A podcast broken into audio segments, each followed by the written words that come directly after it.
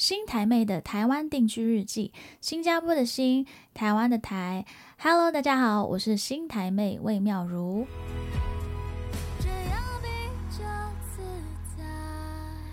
Hello，大家好，我是新台妹魏妙如。今天是农历初十六，昨天刚过元宵节，终于要收心，然后回到工作岗位上了。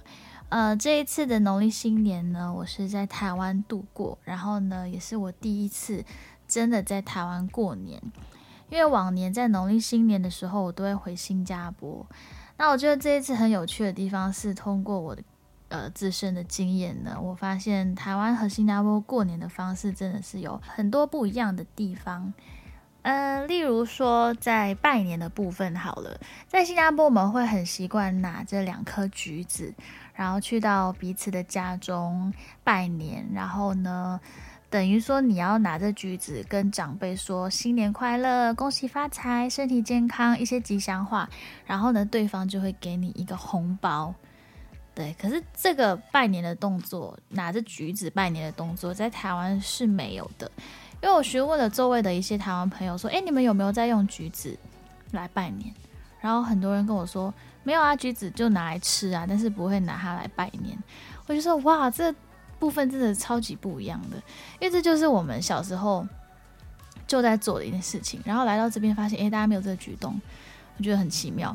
然后再加上红包这个东西呢，其实之前在前面的 podcast 好像有分享过，在台湾给红包这件事呢，是只要你出社会，你开始有工作过后呢，你就必须给家里的。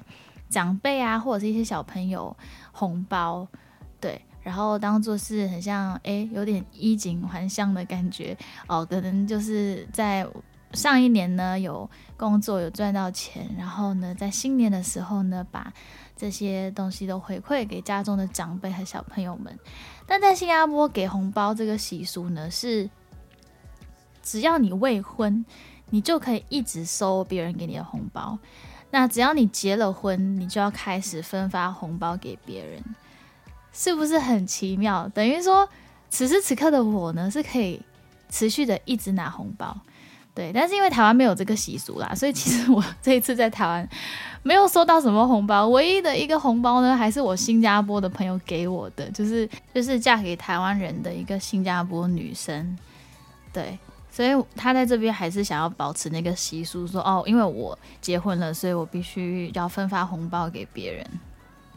然后另外一点是我发现农历新年的时候，真的是台湾到处真的哪里都会塞车，因为大家都会去走春。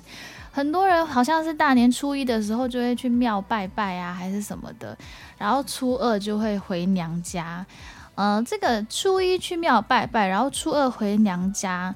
这两件事情在新加坡是没有的，就是我们没有特别强调这两点，呃，就是你要干嘛就干嘛。可是大多数我们在初一、初二都会是去亲戚家拜年，就不一定是娘家，就只要是你自己的呃亲戚朋友的家都可以。对，所以也因为这样子呢，我在台湾过年这段期间，因为带着我的爸爸妈妈在南部玩嘛，哇，我们真的是去到哪里呢，都一直在塞车。呃，基本上那个路程都是要一个小时以上的。再来就是我们在新加坡会有一个初期人日的概念，就是呃人日代表说是人类的生日，对，那个好像是 based on 一个传说，是女娲女娲的故事吧。然后可能她是在第七天造人，所以呢，呃初期也被呃称作是人日。然后在人日呢，在新加坡我们都会捞鱼生，就是捞黑。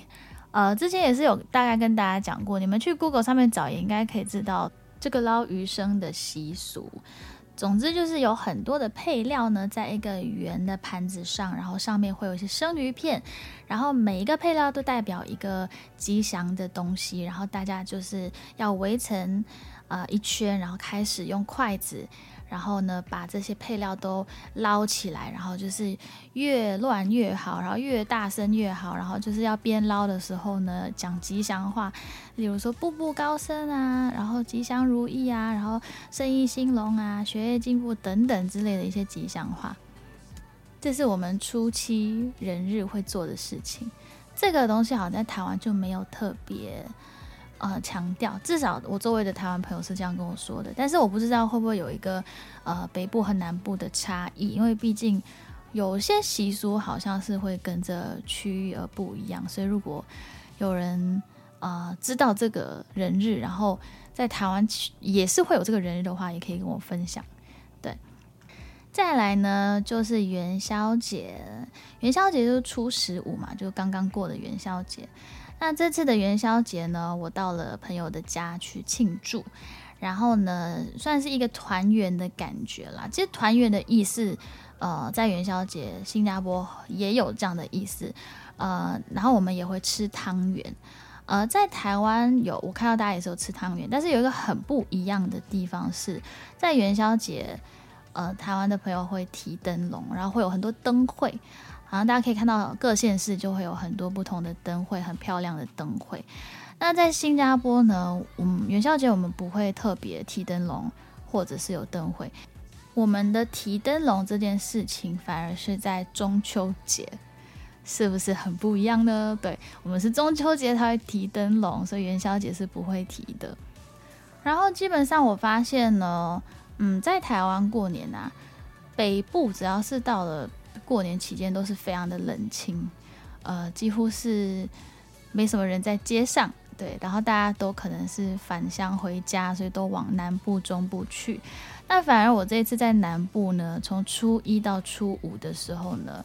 街道上是非常多人，而且店家都没有休息，几乎都没有休息。大家都是我觉得非常努力，想要赚这一波钱啦。因为真的，嗯，农历年是很好赚钱的时候，会很多人想要出去吃东西，然后去走走逛逛。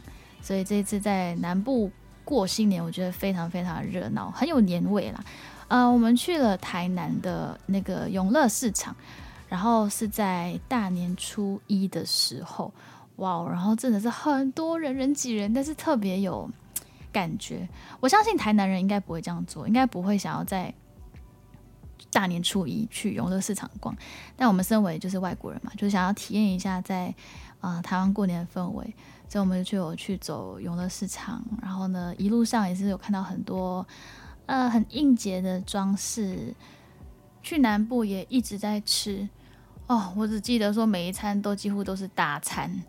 呃，只要是去渔港的话呢，我爸就会买一堆海鲜，然后呢就会找待客料理的餐厅来料理他们，然后呢就坐下来一起吃，然后每一餐都是满满的菜。我这一次农历新年呢，就一共胖了两公斤。说到吃的，我发现，嗯，在新年的年货上呢，选项也比较不一样。我在农历新年期间去台湾朋友的家的时候，发现他们在桌上的一些年货都是糖果类的，或者是饼干，一些小饼干之类的。嗯，在新加坡我们其实蛮多稀奇古怪的年货，好像这一次我爸妈从新加坡来台湾陪我过年，他们就帮我带了几罐。呃，有一罐是我特别爱吃的鸡蛋糕，然后那个鸡蛋糕的。形状有点像一个小花朵，嗯，我们那边叫做龟马呼噜。然后，嗯，还有就是也是很常吃到的凤梨酥，只是新马的凤梨酥跟台湾的又会有一些不一样。嗯，我觉得新马凤梨酥呢，它会带有一点酸酸的感觉。然后台湾这边的凤梨酥，呃，我觉得偏甜，而且呢馅料是包在里面的，呃，通常是有点像是。比较大块的一个长方形的，或者是四方形的一个凤梨酥，但我们在新加坡都是圆形的凤梨酥，Yeah。然后除此之外还有，嗯，蛋卷，蛋卷我们在新加坡那边也是有非常多不同的种类，呃，有比较传统的，然后也有现在一些就是创新的，呃，还有什么？这一次他们还有带一个。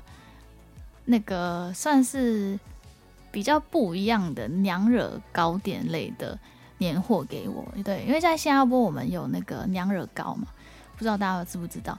哎，所以我们的年货就是种类比较多，我觉得跟台湾相比之下，哇，说到我都开始有点饿了。嗯，我刚刚想的都是一些小点心类的啦，那一些大菜呢？嗯，我们在新马那边也有盆菜。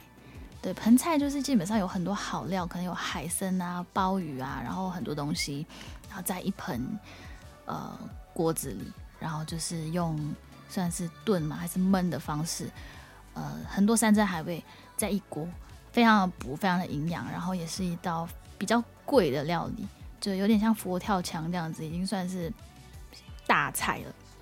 台湾好像没有盆菜这个东西，可能在农历新年，大家还是。嗯，比较习惯是吃一道一道炒的菜，又或者是火锅。总之，在两地过年呢，都有着不一样的习俗，然后吃的东西也稍微有点不一样。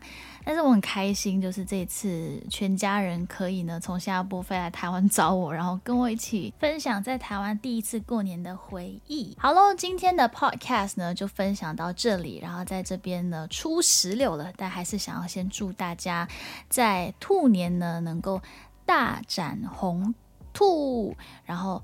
突然暴富，还有呢，前兔似锦，是前途似锦啊！但是今年说什么都要加个“兔”字嘛，对对对，啊，and I love you too！谢谢大家持续的锁定新台妹的台湾定居日记，我们下次见喽。